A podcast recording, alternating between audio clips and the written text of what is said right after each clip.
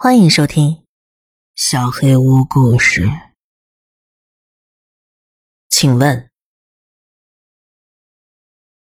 请问，能告诉我该怎么走吗？傍晚的小巷子里，一个个子很高的女人从拐角处走出来，问我。她的腿细得离奇，浑身颤抖着，好像很难保持平衡。她的手也细得跟小树枝一样，身上还背着一个鲜红色的手提包。他连连呼着气，也不知道是呼吸声过重还是在叹息。而且，他明明在跟我说话，眼睛却看着完全不同的方向。啊，你要去哪儿啊？我尽量让自己听上去不像好人。我准备迅速回答他，然后赶紧离开。春日古町，一一九四二零一，那是我公寓的地址，房间号码也是一模一样。我我不知道，我不知道该作何反应，愣在原地。女人弯腰鞠躬，与来时一样，转身消失在了巷子后面。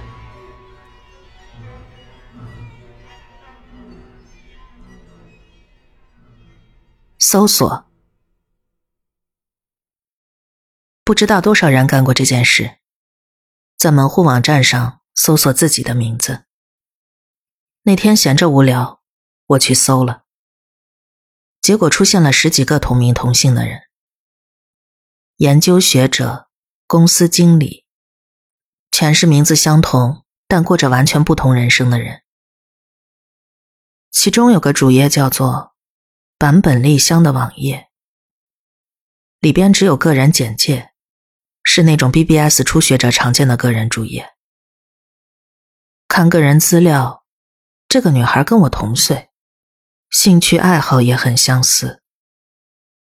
下方记录中。有五六个像是常客的人，我不经意间把它收藏了起来，时不时打开来看看。过了一段时间，网页上开始添加日记了，很无聊的那种流水账，什么天气很热啦，今天日本队赢球啦之类的。从某天开始，我发现他日记的内容跟我自己的生活有些相似，第一次注意到这一点。是去看棒球比赛那天，他好像跟我去看了同一场比赛。不过也只是觉得偶然，毕竟球场里有几万人。第二天的日记写的是在公司犯的错误，而那天我在公司也犯了相同的错误，所以心情有些低落。第三天、第四天，那日记的内容。越看越像在记录我自己的生活，比如吃了咖喱，买了新 CD。只是这些事件，都有可能只是巧合。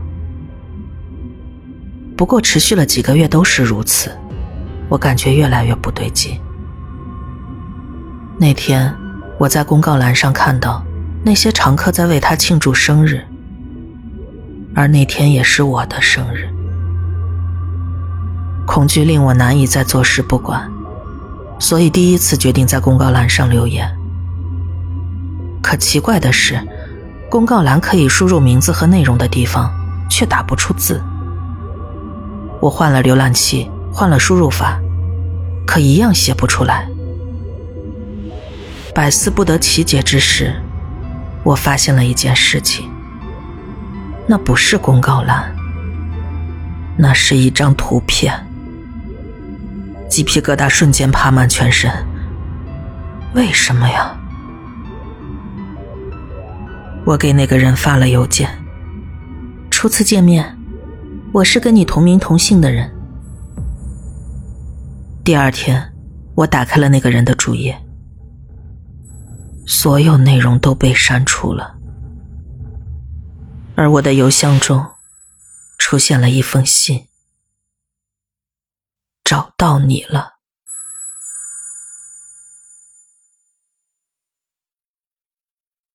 误会。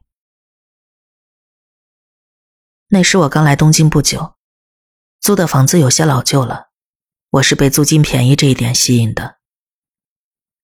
但是有些地方实在难以忍受走在地板上会发出吧唧吧唧的声音厕所时常无法冲水大门的门链甚至已经锈断了。而且房间里很是阴暗潮湿，衣服总是晾不干。有一次，大学好友来找我，不经意的说出了他的想法，感觉这房子会出现那个哎。至于出现哪个，我没有追问下去。有天我打工下班很晚，到家已是半夜了，简单冲了个澡，吃了点东西，我躺到了床上。明明已经很累了，却翻来覆去的睡不着。这里是自己的房间，自己的床，按理说是让人最有安全感的地方，但不知为何，总觉得那里让人不安心。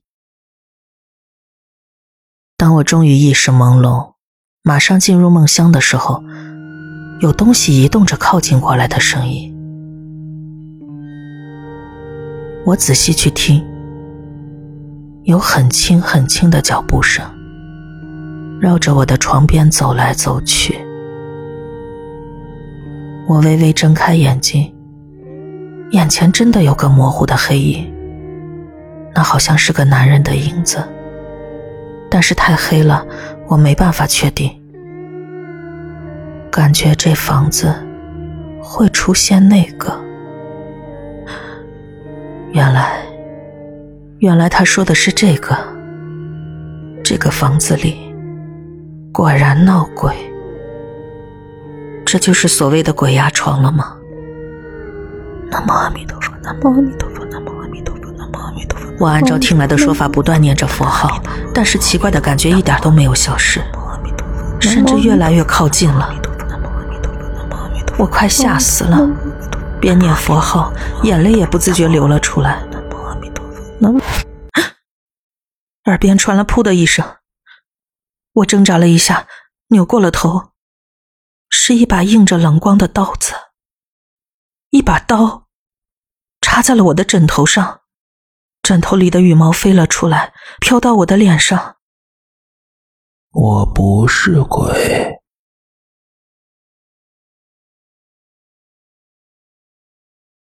秘密，在我们生活的地方，你经常会遇到石敢当这类东西。摆放在传说中容易招惹灵体的丁字路口，就像守护神一样。我们的教室里也有。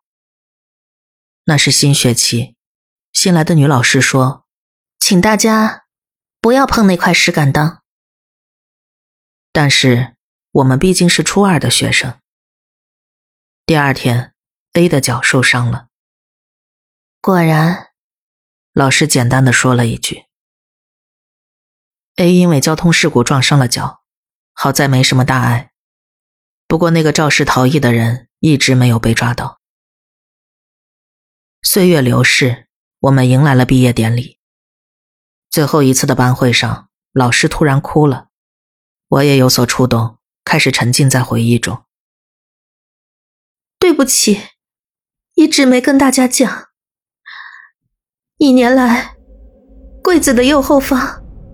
一直有个女孩趴在那儿，低着头，打扫卫生的时候，吃午餐的时候，还有上课的时候，一直都在。大家不要看，现在也在，不要看。不过，今天是最后一天了。那个女孩好像也知道这件事。今天，她是往前看的。大家惊慌的吵嚷起来。仔细想想，老师说的那个柜子上的女孩前面，就是 A 的座位。这次是头。我记得，老师笑了。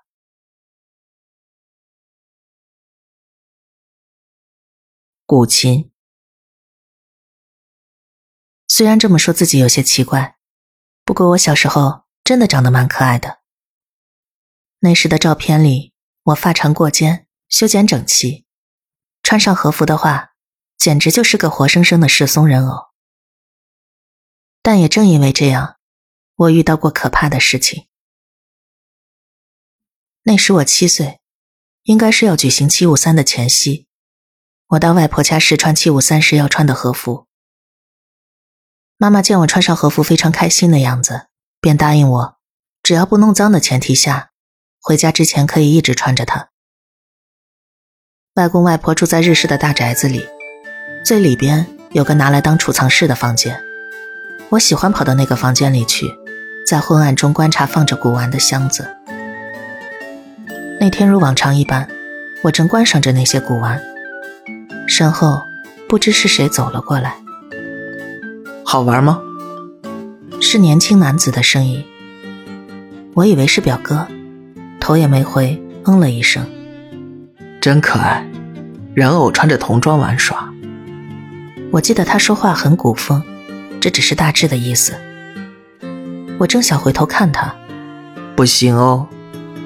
但是我眼角看到他蓝色和服的裤子，就问：“哥哥今天也穿和服啦？”我一直都穿着的。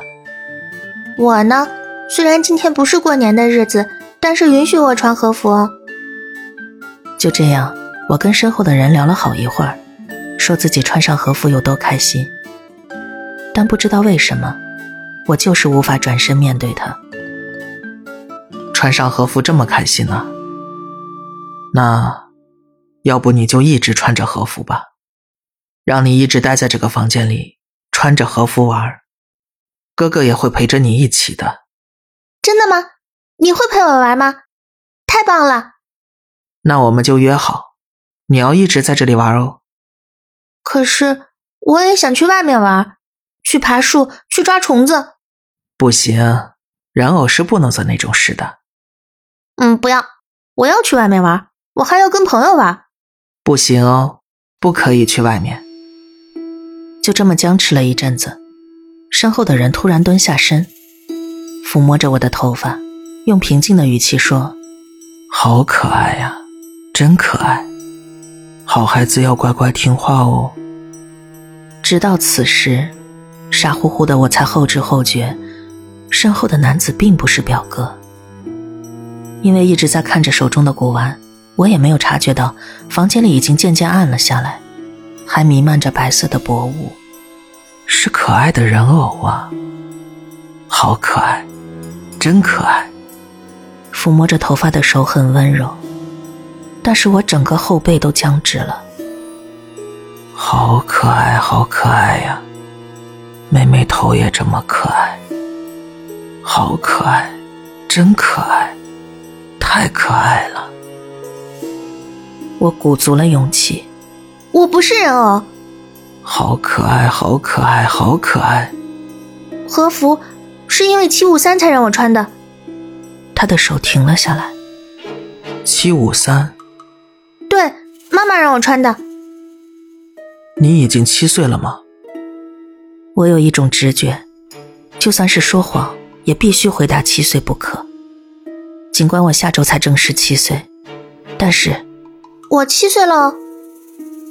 那人立刻站了起来。又摸了摸我的头，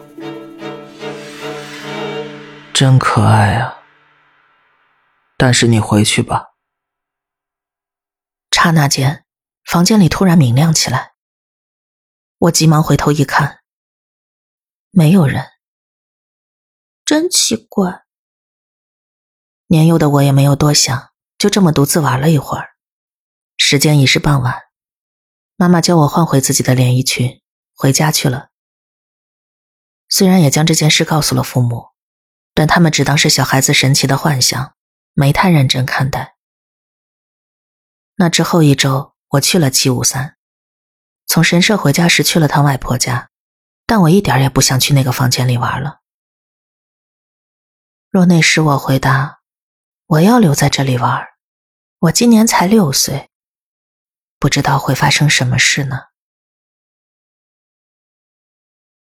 与大家分享完这段经历后，我突然在意起那个穿和服裤子的人到底是谁，所以重新问了父母和亲戚有没有人知道。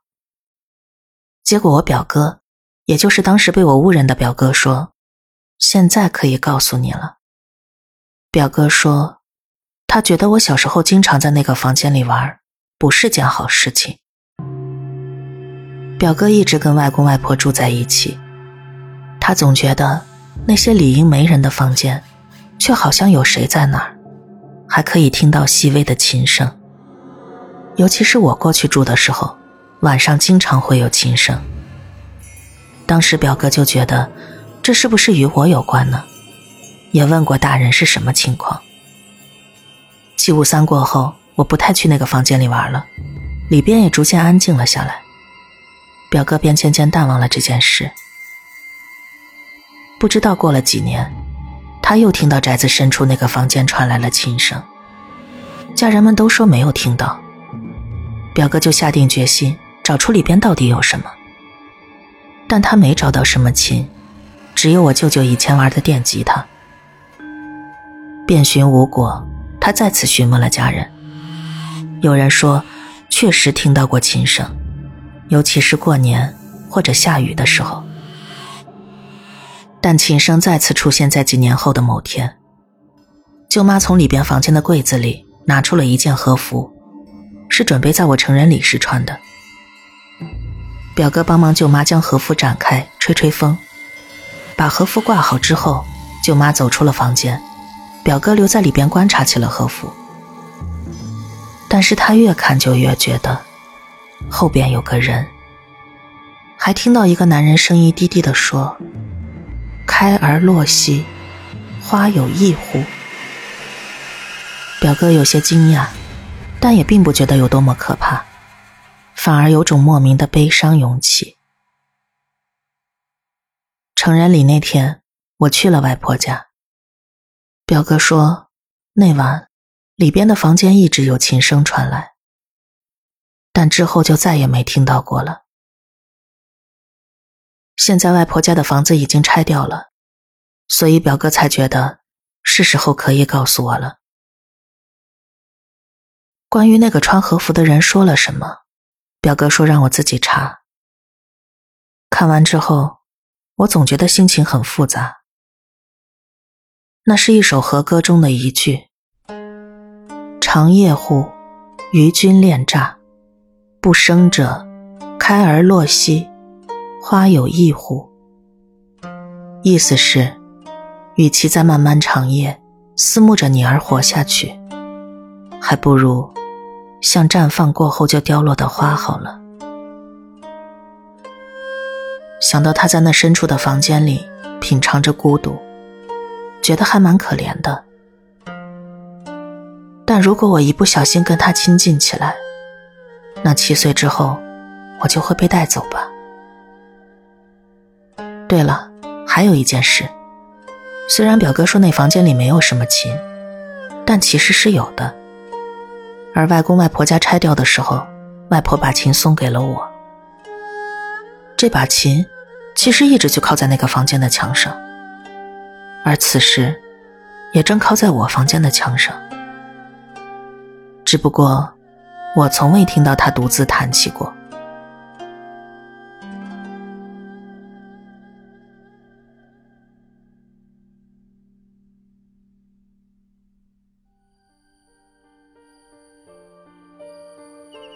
本期小黑屋故事就到这里。如果你做噩梦的话，没有关系，我会来把它吃掉的。我是小黑屋的墨，那我们梦里再见了。